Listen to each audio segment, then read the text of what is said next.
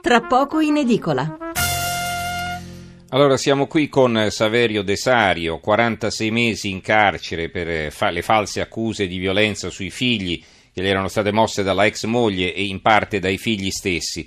Eh, riconosciuto innocente alla fine, ma eh, diciamo condannato con tutte le sentenze passate in giudicato, quindi condannato con eh, sentenza definitiva e poi però eh, a seguito di una revisione del processo, proprio perché i figli hanno dichiarato di essersi inventati tutto, ecco, tornato di nuovo libero.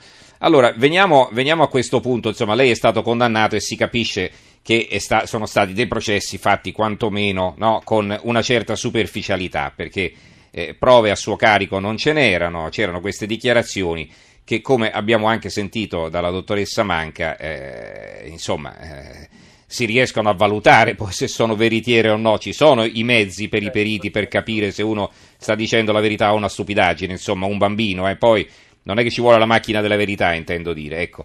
Eh, lei viene condannato e eh, finisce in carcere, ecco, di solito chi si è ammacchiato di reati così infamanti ha una vita difficile anche dentro, no? Eh, certo, guardi, sì, sicuramente eh, in particolare quando diciamo poi sei definitivo.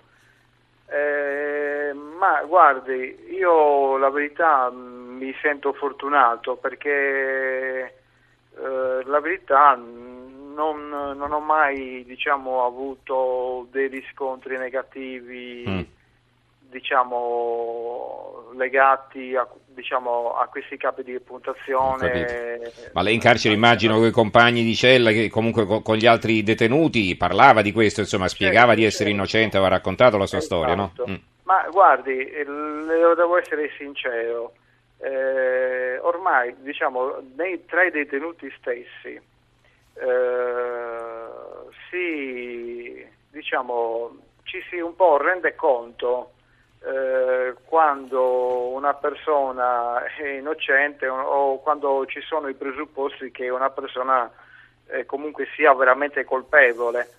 Eh, per esempio, poi certo la cosa è anche soggettiva perché eh, ognuno di noi ha un modo di vedere le cose suo, diverso, però per esempio mi dicevano che eh, io per esempio da quando sono entrato avevo con me il foglio della carcerazione con tutti i capi di imputazione e mh, mm, sempre, l'ho sempre fatto vedere a tutti gli altri, anche perché io non è che mh, mm, cioè, non ci sono mai stato dentro, quindi non è che ho una grossa esperienza o conoscenza diciamo, di questi eh beh, certo. codici, eccetera, eccetera appunto in confidenza da qualcuno mi diceva qualcuno detenuto che aveva degli anni di detenzione alle spalle, insomma non indifferente, mi diceva che in una stragrande maggioranza dei casi chi è veramente colpevole cerca di nascondere i motivi perché è stato diciamo, condannato. Mm-hmm. Eh, ma diciamo che ci sono una serie di, di, mezzi di misura tra i detenuti che loro più o meno si rendono sì, dei segnali che loro percepiscono insomma eh, mm, mm. senta eh, gli amici, i familiari le sono stati vicini a parte moglie e figli intendo dire? Soprattutto, soprattutto i miei figli i miei familiari eh, la verità è stata una cosa di un aiuto grandissimo io mi ricordo appunto che avevo sei colloqui, eh, sei ore mensili.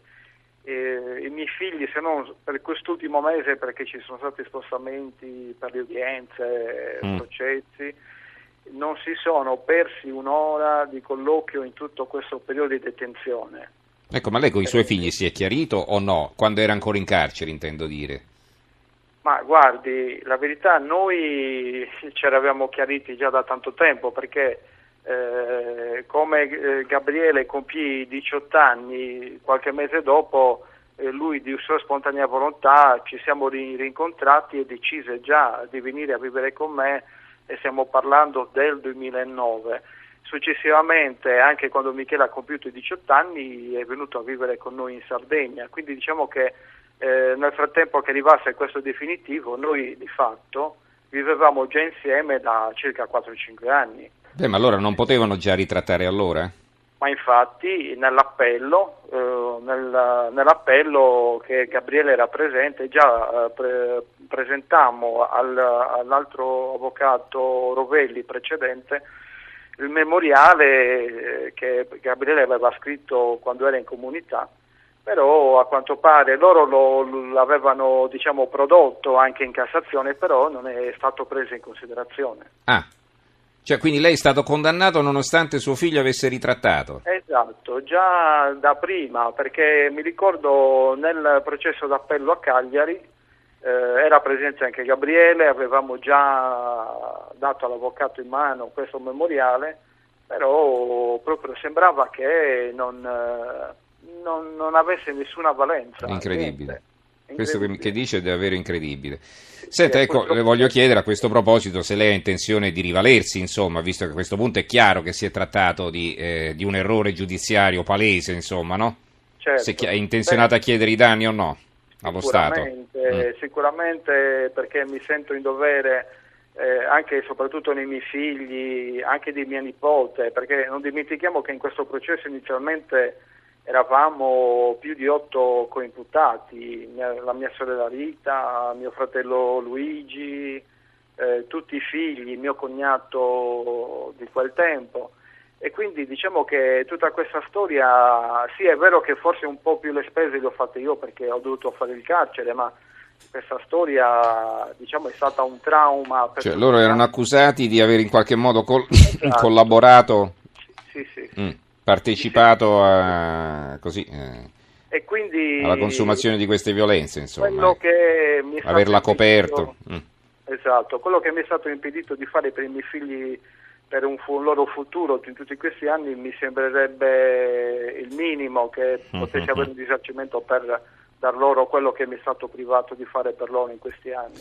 Allora, voglio sentire un altro, un'altra volta la dottoressa Manca, perché eh, sono emersi altri dettagli che io fra l'altro non conoscevo. Eh, beh, I figli non è che si sono pentiti successivamente, no? che abbiano ritrattato dopo la sentenza definitiva, ma anche nell'ultimo processo in Cassazione avevano presentato una memoria, almeno il più grande, per ritrattare, ma non è stata presa in considerazione. La cosa è abbastanza grave.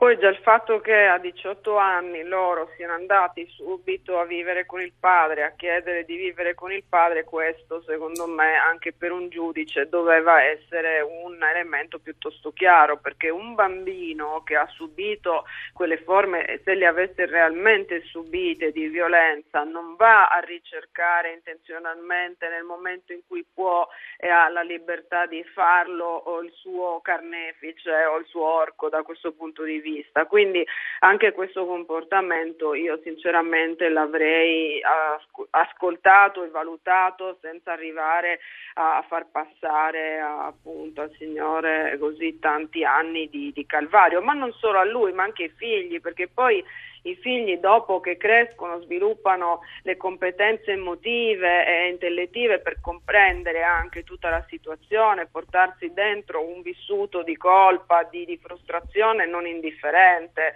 Cioè, qui sono tante vittime, non ce n'è solo una e secondo me questa situazione va, va presa bene e analizzata da questo punto di vista. Allora, signor Desario, eh, c'è un'altra domanda, vedo qui Bianca da Roma che scrive, eh, ora com'è il rapporto con i suoi figli, riusciranno a perdonarsi di queste accuse che le hanno fatto? Guardi, sicuramente sì, io mi ricordo quando ci siamo ricontrati con Gabriele i primi periodi che piangeva quando si ricordava eh, di quello che era stato costretto a fare e appunto anche i rimorsi eh, di coscienza perché eh, infatti l'ha detto diverse volte che era come se avesse pugnalato il suo migliore amico. Eh, però io la verità subito cercai, cercai di, di, insomma, di, tranquillizzarlo, di incoraggiarlo facendogli considerare il fatto che eh, quando è successo questo lui era un bambino di appena di 10 anni e quindi a quell'età i bambini sono facilmente manovrabili, quindi di non farsene una colpa che io non ho mai attribuito a loro, diciamo, eh, le colpe. Eh, questo ci, ci tengo a, insomma, a dirlo. Mm-hmm. Senta, un'ultima domanda, adesso leggo anche qui un altro ascoltatore, mai alzato la mano su mia moglie, nemmeno parolacce, un giorno mio figlio di 5 anni, difeso dalla nonna dopo essere stato sgridato da me, ha detto che papà ha picchiato pure la mamma. Eh, Marco D'Anzio invece scrive: Immagino le migliaia di euro che ha speso per avere il giudizio, oltre all'imputazione infame. Solidarietà con questo signore. Ecco, poi c'è, c'è da considerare appunto anche le spese che ha dovuto sostenere, ma questo forse è il meno in questa, in questa, situazione, ma comunque conta anche quello, ecco, le spese che ha dovuto sostenere per difendersi da un'accusa infondata. Allora, eh, lei adesso come riprenderà a vivere? Perché insomma eh, il lavoro chiaramente l'ha perso e dovrà ricominciare tutto da capo. Adesso ha 46 Guardi, anni, lei no? Quindi, esatto. Guardi, io ripeto, ribadisco, mi ritengo una persona fortunata perché in, anche in, questo, diciamo, in questi anni di detenzione ho potuto mantenere un ottimo rapporto col mio ex datore di lavoro, eh, mi sono stati vicino e anche in tutto questo periodo di detenzione mi hanno sostenuto e appunto mi hanno appunto detto che nel momento che avrei voluto riprendere a lavorare con loro... Che lavoro faceva lei? Guardi, facevo l'artista in questa ditta di distribuzione alimentare su tutta la, la Gallura e la Cosa Smeralda. Mm-hmm. Eh, io ho, faccio l'artista, ho diciamo, le patenti superiori e insomma ero impiegato in questa maniera. Mm-hmm.